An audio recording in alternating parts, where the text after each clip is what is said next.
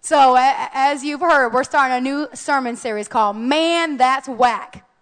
And you know what? I want to be able to describe to you what exactly we are meaning when we say that's whack. So I went to a really awesome source called urbandictionary.com. and it's, uh, it defines man that's whack as lame, sorry. It might have had a cuss word after that, but of course I deleted that. Ain't even legit. So when someone says that's whack, they're saying, man, it, that's sorry. That's not even legit. That's lame. And so we're going to be talking about in the next several weeks a few doctrines that many of us have heard, uh, some teachings that we may have even grown up with that is not true. Matter of fact, the scripture says this in 2 Timothy 4 3 and 4. It says, For the time will come when people will not put up with sound doctrine. Instead, to suit their own desires, they will gather around them a great number of teachers to say what their itching ears want to hear. They would turn their ears away from the truth and turn aside to myths. See, friends, man, that's whack. Can we say it together? Man, that's whack. See, we don't want to just come to church to get a nice massage but we want to come and get a message from the Lord, a message that will change our life, a message that will be filled with grace and with truth, so that we can grow and become all that God desires us to be. So, our goal this next few weeks is to share what, what's out there that can confuse us so we can know the truth. Matter of fact, 1 Timothy 4:16 says it like this. It says, "Watch your life and doctrine closely." Can you say that with me? Watch your life and doctrine closely. And then it goes on and says, persevere in them. Because if you do, you will save both yourself and your hearers. See, the first false doctrine that we want to talk about this, during this sermon series is called the hyper grace doctrine. Can you say hyper grace? Okay, hyper grace, the, def- the definition of hyper grace, it means this. First, let's break it down. Hyper Okay, it means to go beyond, to be fanatical or even obsessive about something. It also means to go beyond that which is normal. The proper teach, teaching of hyper grace has gone beyond the written word of God. And in some instances, it's become fanatical, and many have even become obsessed with the irresponsible, highly popular teaching. One of the enemy's tricks, friends, something that the enemy does when he, is, when he brings in false doctrine, is he takes a little bit of truth and then he puts a little bit of false in with it. So he takes a little bit of truth, but inserts things that are wrong, false theology right in with it. So you hear that little bit of truth and then you don't pay attention to the false part. And you think, oh, this is all good. This is, this must be right. See, a good example of what the enemy is doing here with, this, with his trick of having a little bit of truth and then entering the false is hyper grace. Because grace is amazing, right? What's more amazing than grace? Grace is what we're saved by. But, friends, we need to understand the difference between hyper grace and true grace. Grace is good, it's awesome, it's amazing. Hyper grace tries to make it something that it's not. Matter of fact, the Greek word for grace is charis, and it's used 122 times in the New Testament. That shows you that grace is so very important to our salvation, to our experience with God. This word can be translated, grace can be translated to thanks, such as in 2 Corinthians 9:15. Thanks be to God for his indescribable gift. God's goodness is also, also closely tied up with joy and thanksgiving, and it's wrapped around it from the beginning to the end. A close word for charis is chara, which means joy. I just had to throw that in. Oh, yeah. My, my name is coming right from that grace. Uh huh. Whenever anyone treats us with favor, we can't help but be filled with joy and naturally respond with thanksgiving. That's grace. This is the thing, friends. Grace is deep, it's not cheap. Mm-hmm. Grace is deep. It's not cheap. Grace is found in Christ alone. I want us to understand that very truth. And so we're going to go right now and we are going to learn the difference between hyper grace, right, which is not grace at all, and true grace because we need true grace if we want true salvation. Right? We need true grace in order to have true salvation. Three major differences between hyper grace and true grace. And as you walked in this morning in your bulletin, you have a talk it over sheet. You can go ahead and pull that out. If you'd like to fill in the blanks with me, we're going to fill in these three points here of the differences between hyper grace and true grace. Because I don't want to just talk about the false. You need to learn the truth as we talk about the false, right? And so, as we're talking about what's the false, we want to make sure that we're bringing up what's the truth. And so, we're going to hit these differences here. Three differences between hyper grace and true grace. Number one, hyper grace message teaches repentance is no longer crucial. Yes, it does. Hyper grace. It goes beyond the real work of grace, and it says that repentance is no longer crucial. Where true grace, friends, teaches that repentance is critical. It's critical. There's no salvation without repentance, friends. We have to repent. See, this is the thing. Hyper grace teaches once born again, Christians need never to repent for their sins because they're automatically forgiven by the blood of Jesus the moment they are they are committed. This, friends, is the most biblically illiterate, uh, dangerous message that we can accept in this crucial hour. As Christians, we've got to reject this. We've got to reject this. See, God's word, it's clear. His grace is offered only through continual human repentance. Therefore, without continuing in repentance, there is no continuing grace. The human repentance, when human repentance ceases, God's grace becomes unavailable. To repent simply means to turn. It is a change of heart, mind, and direction. It's so important for us to understand we have to repent. And because it's so important, I felt like I needed to get some get deep tonight. We're going to get into a, a, little bit of teaching here this morning, and we're going to hit a lot of scriptures, both in the Old and New Testament. It may, if you're taking notes, it may be hard for you to keep up. You can just write down the reference and look these up. But we made sure that we put it on the screen for you to see how important repentance is. Because see, hyper grace says you don't have to repent. Once you've already accepted Jesus, boom, that's it. You never have to repent again. Okay? So it, this is where, you know, we get sometimes not everybody who believes once saved, always saved believes in, in hyper grace, but there, that it can get off into that. Okay? I like more like once saved, if saved. I like that a little bit more. Okay? As, as Assembly of God believers, which is what our church is, we don't believe in the once saved, always saved. And we, we see the danger of hyper grace, which is not necessarily the same thing as once saved, always saved, okay? But it, it takes it, that theology in it to the extreme where I got saved and, you know, I went up to the altar when I was in third grade at VBS and I got myself, you know, I gave myself over to the Lord and I got saved. And then as a teenager, I backslid and I, and I did this, you know, this and this and this. And I never have to repent for any of the sins that I did because I already asked Jesus into my heart in third grade. There's people that believe that, friends. And it keeps us from being, it keeps us sh- shallow. It doesn't, it, grace is deep, not cheap. It's a cheap grace. It keeps us shallow. It, it doesn't, it, it keeps us from knowing and understanding the fullness of God. Okay? Because God wants us to repent. He wants us to be right with Him. He wants us to search our heart daily, not just one time. See, Second Chronicles, we're going to do Old and New Testament so that you see the fullness of, of, God. When you're learning doctrine, when you're learning teachings, you need, to, you need to measure it not just but from one or two obscure scriptures, but from the fullness of the counsel of the Word of God. That's how you measure if it's really truth or not. And so that's why we're hitting old and new to understand that repentance is critical. We have to have repentance.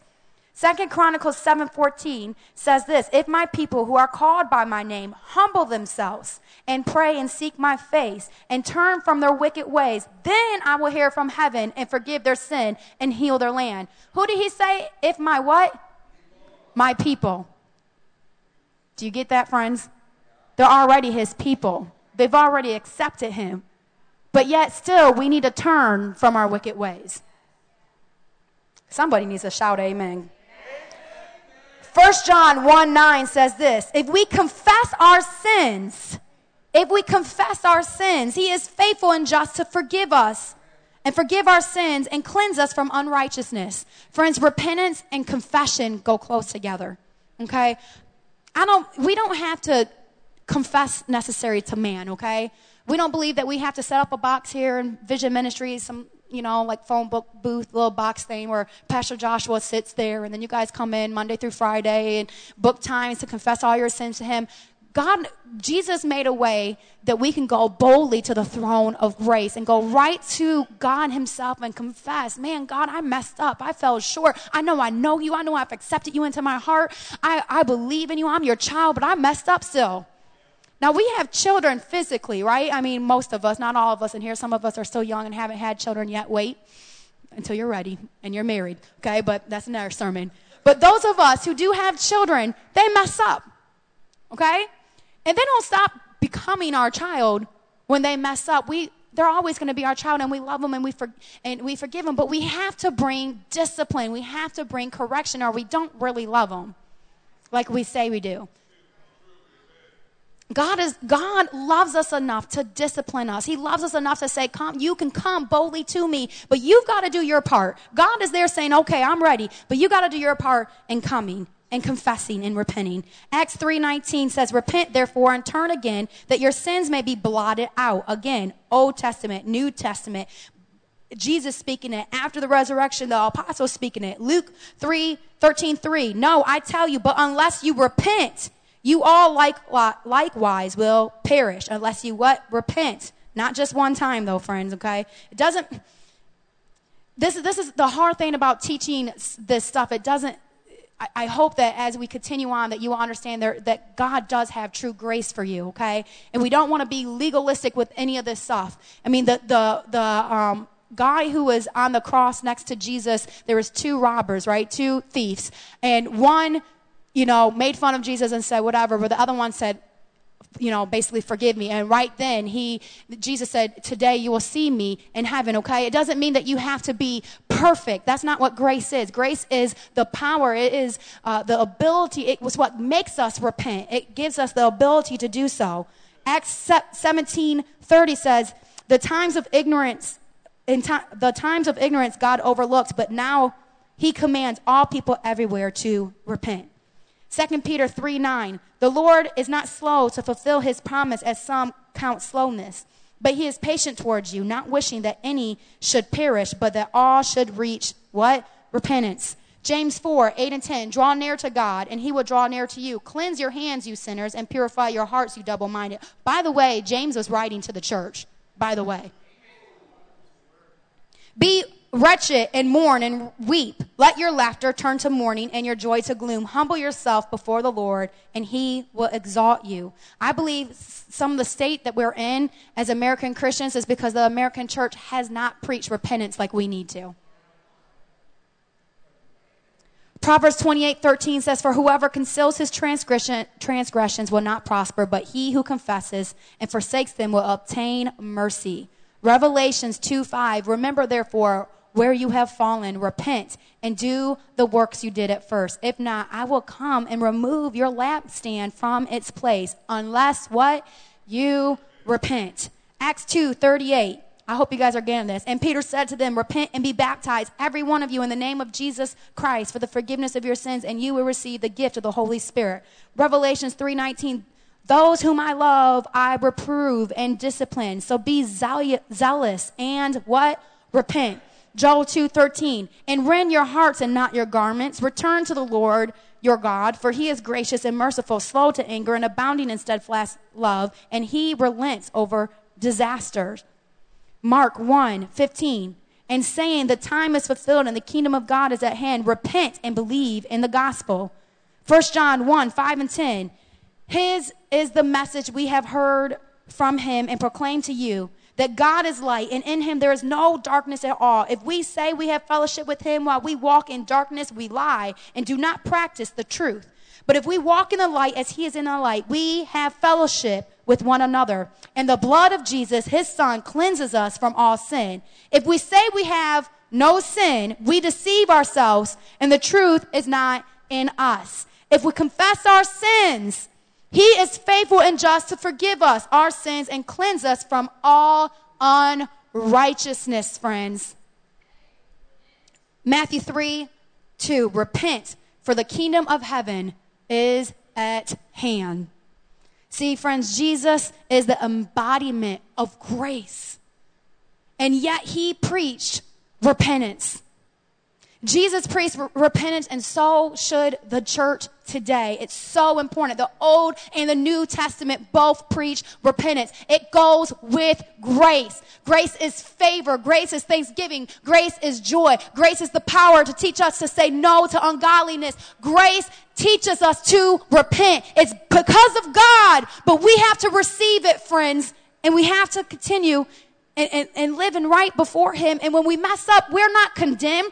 It, con- there's no condemnation for those who are in Christ Jesus, but we need to still continue to humble ourselves before Him.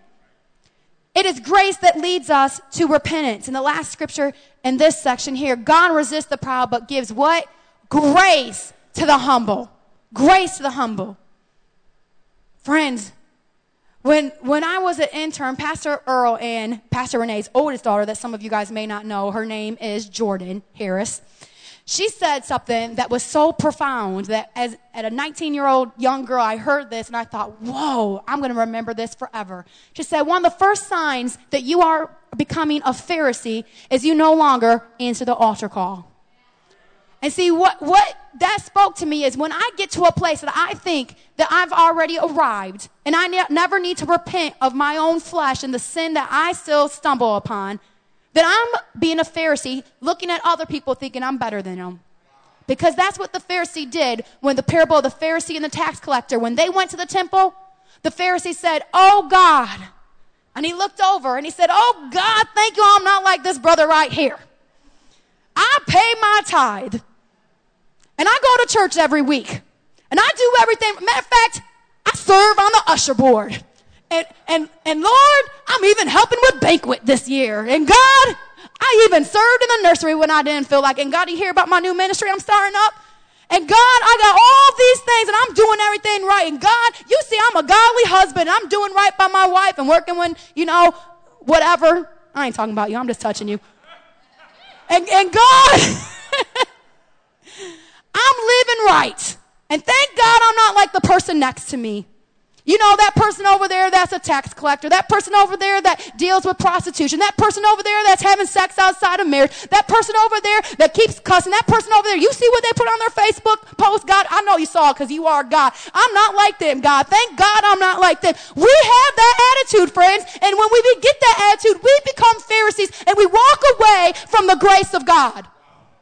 Because we feel we no longer need to repent.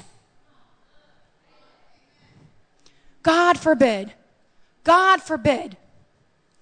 See, hyper grace makes it like it's a, a golden ticket, a one time in thing. I said my prayer and now I'm forgiven. The blood of Jesus covers me and I never have to do anything that He's calling me to do because it's some kind of magic formula. God is not into magic, friends. But yet we have a whole doctrine that is based around it because it's this, this, this formula. Friends, God wants us to walk in true grace, the true joy and thanksgiving and favor and a true gift that only comes from Him. This is my encouragement to you. Grace gives us the power to repent. It gives us the power to repent. When was the last time you went before the Lord and you searched your own heart and said, God, search my heart? God, search my heart. Show me, is there anything in me that doesn't please you? God, forgive me of my own. I need your grace so I can walk away from it. This year, in the beginning of the, of, of the year, Pastor Josh and I went through and we made some goals for ourselves, personally, for the church, and for our family. We made three sets of goals. Three sets personally, three sets for the family, and three sets for the church. And as I was writing these goals, I told Pastor Joshua, I can't do it. I need grace. Grace is what it enables us to do it, friends. Do what He's called us to do. And friends, when we get to that place, it's humbling ourselves before Him and say, God, and let's start first with searching me. Give me character, God. Give me character. The next difference I want to talk about between hyper grace and true grace is that hyper grace message teaches grace as a license to sin. Say license to sin. And true grace gives us the leverage not to sin. Hmm. Okay, if you aren't feeling me yet, hopefully you will feel me on this point right here. See, is grace a license to sin? Listen, friends, this is not the, the first, this hyper grace movement has been around from the beginning. I mean, it's actually kind of written about in the New Testament here because is grace a license to sin? No. It's true that grace brings freedom, and that those freedoms include making bad choices. But if you use your freedom to enslave yourself to sin, then you have missed the point of grace. See, it is for freedom that Christ has set you free. Stand firm then and do not let yourself be burdened again to the yoke of slavery. Sin is slavery. It is bondage. Grace gives us freedom to not walk in that. See, don't ever fall for the lie that says, I can go on sinning so grace can may, may abound. See, this was even in the New Testament. True, your sinning won't affect God's love for you. Nothing can separate us from his love, but it will surely affect you. It will affect where you are at. It will affect the favor of God on your life. It will affect your standing before and right relationship with God. It will ultimately enslave you and keep you in bondage. It will ultimately kill you and separate you from all that is good because grace is favor. It is a gift and sin will keep you from it, friends. What shall we say then? Shall we continue to sin that grace may abound? God forbid. God forbid. Grace is no more a license to sin then electricity is a license to electri- electrocute yourself. Come on. Grace is no more a license to sin than electricity is a license to elect- electrocute yourself. Now, true, electricity, you can use it to electrocute yourself if you're kind of special. Or maybe you're just very immature and you didn't, your mama never told you to not put your finger in the light socket. Okay? Maybe you're a little special and, you, and, and, and, a little immature and you were never taught to not do something as silly as that. See, electricity was not meant to electrocute yourself. Right? Electricity was meant so that we can enjoy the pleasures of light in the house using electronics getting on Netflix, praise the Lord. That's what electricity was meant for, to enjoy life. Come on, man, watching ESPN, right? Come on.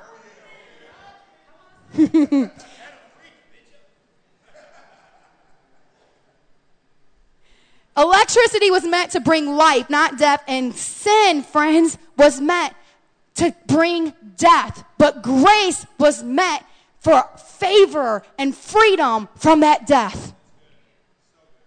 Grace enables us to live and walk in victory over sin, the flesh, and the devil. Anything less, less than that is not true grace. See, Jude, I love, I love Jude. It's such a short book in the, in the New Testament. Y'all should read that if you haven't yet. Jude 4 says this. For certain individuals who condemnation was written about long ago have secretly slipped in among you. Well, that's how they do it. They're ungodly people who pervert the grace of God into what? A license for immorality and deny Jesus Christ, our only sovereign Lord, friends. I've heard it said so many times. I, I you, you, find people who are struggling and they're, they're struggling with sin issues in their life that they've never completely given over to the Lord. And then you see them start making excuses for it. Well, God knows, you know, He knows my heart. And He still loves me. And He wants me to be happy. Miss Swallow, you done heard that one before, huh? He wants me to be happy. Where we come up with this stuff at? God knows my heart. He knows I just can't help myself. You know what? I've heard this. Well, I'm 50 years old. I should be able to say what I want to say. God knows my heart.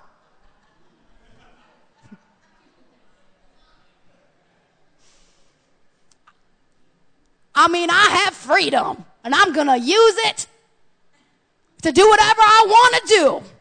God knows my heart. Right? Well, God knows, He knows my heart. He knows when I'm stressed out. I just got to go to that cigarette. God knows my heart.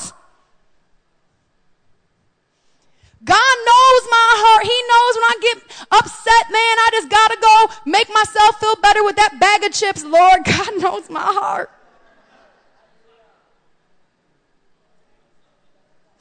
Even though it was a whole bag, God knows my heart. Come on, friends. We make excuses. We make excuses and we use His grace as a license to do what we want to do. It's wrong. It's not what God's desires for us. He does know our heart and he knows and he says in his word that our heart is wicked and it's deceitful above all things. And he says, guard your heart. First, the well spring of life. Friends, we're not supposed to follow our heart. We're supposed to let, allow the word of God to lead our heart. Because our heart will deceive us. It will lead us to sin. Because our heart is a part of our soulish realm, friends. And God wants us to live as a new man, as a new person. We've got to stop making excuses. And this is how we can stop. Because when we understand true grace, we can stop. See, because true grace, the grace of God that has appeared, bringing salvation to all men, instructing us to deny ungodliness and worldly desires and to live sensibly righteously and godly in this present age. See, true grace gives us the leverage, friends, the power to say no to sin and ungodliness. Grace gives us the leverage that we need. It gives us the power that we need to say no to ungodliness. When we realize we can't do it ourselves, we need grace. We need a gift. We need that true freedom. We need that favor. We need that joy, that thanksgiving from the Lord that we can't do it on our own. We need grace. True grace teaches us to say no. And friends, when you get that victory, you bet. I remember the first time when I first, first really got right with God and I stubbed my toe and it was the first time I didn't cuss after stubbing it. I remember, I still remember, I'm like, yes! I mean, I gave Thanksgiving right there. Because every other time stubbing my toe, some ungodly words would fly out of my mouth. And that first time I stubbed it, and I was just like, ouch, Lord Jesus. Boy, that was good.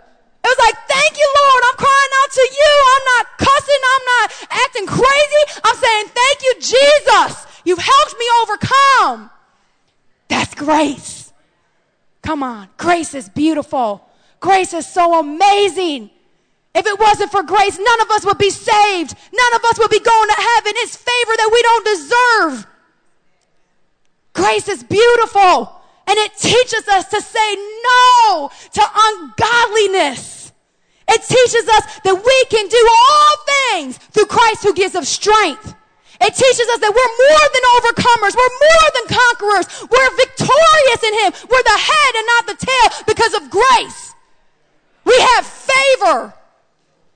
It gives us the leverage we need that when we walk into a job interview, we walk in with confidence because we know we are one of the anointed ones. They want to hire us because they want their co- company to prosper. And if I'm here, it's going to ha- prosper because God has anointed me.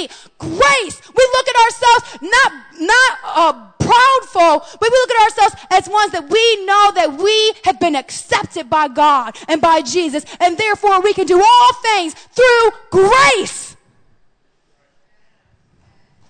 through Christ because grace is Christ. Grace is God. True grace gives us the leverage and the power to say no to sin, friends. When grace came into Pastor Joshua's life, he gave up smoking weed. That wasn't because he had good willpower. He said that was the hardest thing he ever gave up for Jesus was smoking weed. He said it was easier to give up um, other things like those nasty girls that he had before he got like the real deal. You know what I'm talking about, right? He said that was easier than giving up smoking weed, right? But grace came in and told him to say no ungodliness. Grace came into Pastor Renee and Pastor Earl's life and taught them to say no to the addiction of crack cocaine. Grace was what empowered them to be the man and woman of God that they are. Grace is what helped them get their children back who was taken away from them and in the custody of CSP. Grace is what helped them live for God all their life, not bound to man. You know, they've never even been a bound. Come on. It's grace that taught them how to be hard workers, that kept them from welfare, that kept them from drugs, that kept them from having bad attitudes. It was grace that helped them learn to, to, to think outside of the, the things that they were brought up in and the culture that they were raised in and think there's a better way because of grace, friends. It was grace that enabled my friends who lost both of the, all, all sets of their parents before they were even 30 years old to know that they can still prosper. They can still do amazing things for God. That God will give them the grace to help them when they're mourning. God will give them the grace to strengthen them and bring their marriage together. It was grace that took my mom and dad when I was backslidden teenager and they were backslidden adults that said it was grace that brought them back to the church and said, I'm going to go back to the same place I was offended at. I'm going to make it right and I'm going to bring my family back even though we were 15 and 14 years old when that happened, friends. As y'all know, we were teenagers, we were already set in our ways. But it was grace that gave them the power to say, no, I messed up for a decade living in the world doing what I want, but I'm coming back and I'm going to come back strong and I'm going to fast and repent. My dad has fasted like twice in his whole life. When I rebelled as a teenager and when my sister Jennifer rebelled. and look at us now. It works, friends. Grace. Grace gives us the leverage. It gives us the power we need to do what God has called us to do. But friends, we have to understand what grace really is because if we use grace as an excuse to continue in our sin, as a license to continue in our sin, then we don't have grace at all.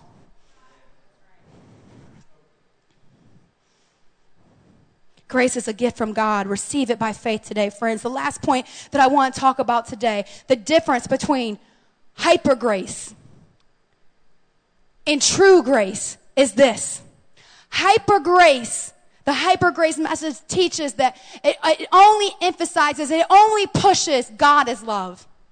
God is love, friends. What did I tell you about the false doctrine? It takes a little bit of truth, but then it mixes in some false with it. God is love, but God is more than just love. God is multifaceted. You think God is just one thing? Come on. God is love, God is just. God is holy. God is good. God is all knowing, all powerful, everywhere present. God is the Alpha. God is the Omega. And God is everything in between. God is the beginning. God is the end. God is the book of Genesis all the way to the book of Revelation. God is God. His ways are higher than our ways. His thoughts are higher than our thoughts, friends. God is God. He's, he's more, he's bigger than what we can comprehend. That's why we have to have grace to even receive God because he's so good. See, but hyper grace, it only pushes one aspect of God, and that is God is love. And the only reason it pushes that aspect because, oh, if God loves us, then he'll let us do whatever we want. See, we have this mindset and this worldly mindset that we heard growing up, you know, don't date that boy. If he tries to think he can change you, you know, our mamas teach us, or, or as, as men, men, young men, oh man, that girl's just trying to change you, then she don't really love you. Listen, friends, God's love is deeper than that. Grace is not cheap. Grace is deep. And God's grace and His love is deeper than that. God's love, He loves us enough that He loves us right where we're at, but He loves us too much to keep us that way. He wants us, His love transforms us. See, hyper grace message only preaches and only emphasizes and pushes God's love, but true grace propels us to be holy as He is holy. God is calling us to be holy again, friends. See, did Jesus love what he saw when he rebuked the five out of seven congregations in Asia Minor in the book of Revelation 2 through 3? Did he love it when he brought a rebuke to five out of the seven churches, friends? Believers, friends. New Testament churches, friends. He still rebuked five out of seven. Did he love then? Yes. He loved enough to propel us to holiness. To say, repent or I'm going to remove your lampstand. That's love, friends.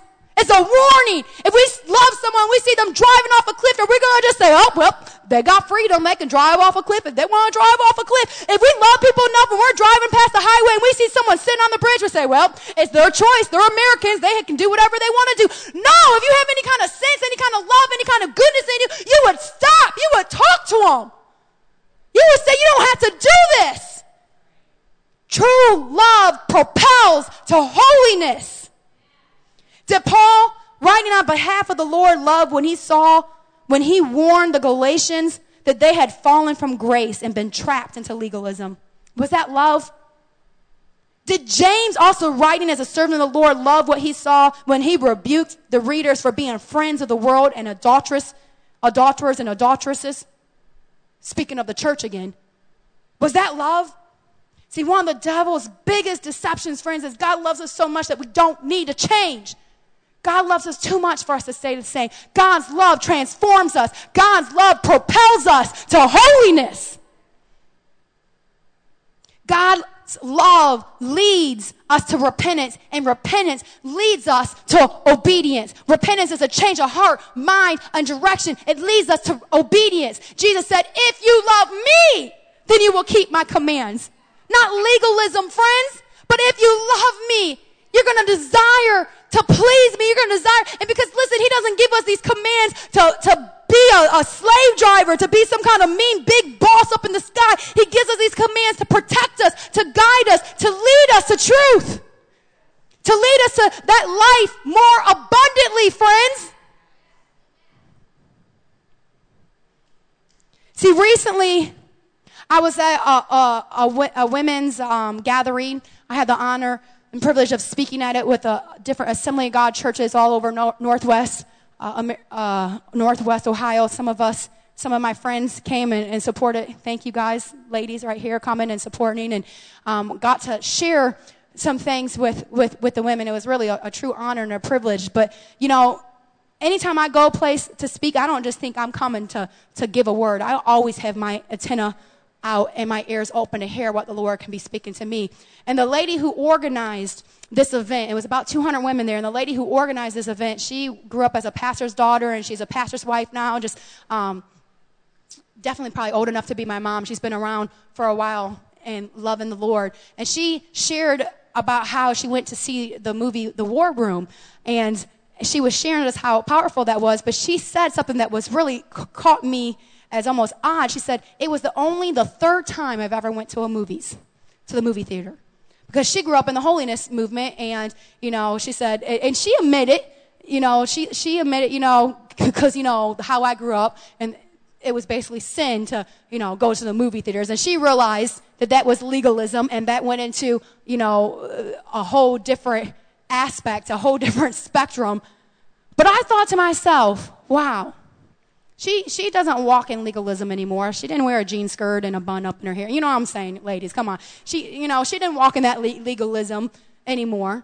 You see that she has freedom now, but she still said that that was, you know, only the third time she went to the movies. And I thought to myself, wow, to hunger after God so much, to abstain from even things that are pleasurable, holiness, man, in the church today, we don't have holiness like the first century church. The church today doesn't have holiness like the generation before us. Reading some statistics, now they're saying that like anyone who is under, I think 35 and younger, that the majority of them in America, they consider themselves nuns. And I don't mean nuns as in, you know, uh, like, uh, like a monk and a nun. I mean like they don't believe in nothing, none. They know nothing. They're open, they're spiritually, they're, they're, they're spiritual, but they don't consider themselves any kind of denomination. They're none of the denominations. They believe in God, but they don't need none of the church. They don't need none of God's people. They don't need none, none of anything. They're just none. And, and I thought to myself, where have we gone wrong, friends? Because there's a, there really is a balance. We don't want to get off so extreme that, that, that we want everyone to look the same. Everybody has to wear a uniform to come to church, right?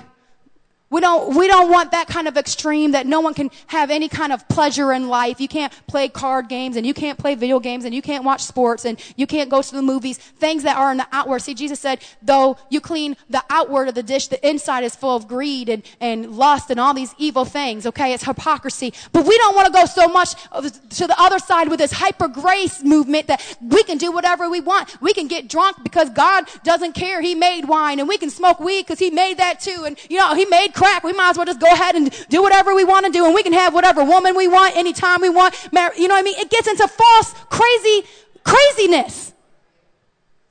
People go extreme, but God, what He's looking for, He's looking for someone who will love Him in both spirit and in truth. Friends, God is looking for true holiness.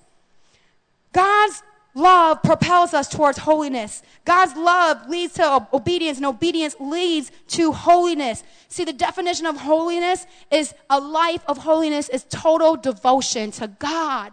Where is our total devotion to God? Where has that gone? Because we need it again. We need that total devotion to God. Jesus is first and ultimate. He said the greatest command in all of the Bible, it sums up the law and the prophets is this, to love the Lord your God with all of your heart, with all of your soul, with all of your mind, and with all your strength, friends. And the second is like this, to love your neighbor as you love yourself, friends. That's holiness. And that's what God is calling us to. And that's what true grace leads us to. Not just one aspect of God, but the fullness of God. God is love, but God is just and God is holy. Friends, Ephesians 2 8 says this, for it's by grace that you've been saved. We've been saved by grace. It is a free gift of God. Do you understand me? It is a free gift. You've done nothing to deserve it. It is a free gift. It's favor. It's a free gift of God. You're saved by grace through faith and not from yourself, but it's a gift of God. But friends, let's not turn God's gift into some kind of package that has a bomb inside of it because we have turned it into a license to sin. We've turned it into a license to do whatever we want. We've said that we no longer have to repent and we don't have to live right. Friends, that's not the package God has for you. God has a package, a beautiful gift for you, and it is grace, and it's ready for you today. If you would stand up to your feet with me, friends. Bailey, if I could get you to come a couple things when I was praying and seeking the Lord about this. I was asking God a few things, and one of the things that I really felt in my heart is that, that something I've already said a couple of times that unless you have true grace, you can't have true salvation. And there may be some people in here today that have not truly receive the true grace of God because you may have heard the false doctrines that have been taught. You may have received hyper grace instead of true grace. God's grace is amazing. It doesn't have to be any more amazing than what it already is. So I'm going to ask you if you would just close your eyes for a minute, just focus on the Lord for a second. This is so important. Think about the Lord, think about His goodness. Maybe you're in this place today and you have never truly accepted the grace of God, the true grace of God in your life. God has, so the Bible says today is the day of salvation. If that's you, would you raise your hand before the Lord, please? Praise the Lord. Praise the Lord. Praise the Lord. Come on. Yes. Yes. And there's some of you that may be in here and you've got to a place in your walk with the Lord that you've made excuses for the sin that's in your life. And you need true grace to help you come clean with those things. If that's you in here today, would you raise your hand before the Lord? Yes, yes, yes. God wants to bring holiness, friends. God wants to bring holiness. I'm going to ask us to take a step of faith now. His grace is a free gift for you today. If you answered, if you raise your hand for one of those things, would you be so kind to get up by your seat and walk up here? We want to pray for you. We want to anoint you with oil. I need my leaders ready. We're going to pray and anoint people with oil today. Come on up.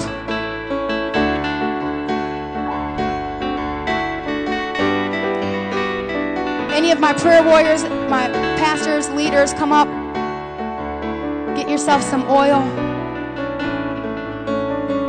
If you raise your hand for any of those things, go ahead and spread yourselves up around here too. Around here too.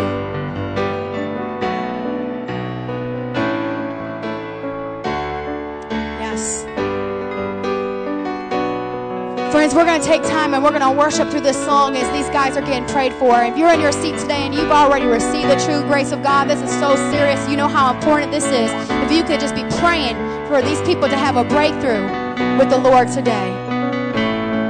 I need ushers up front too if they can help follow along. You guys are go ahead and be released to pray for people.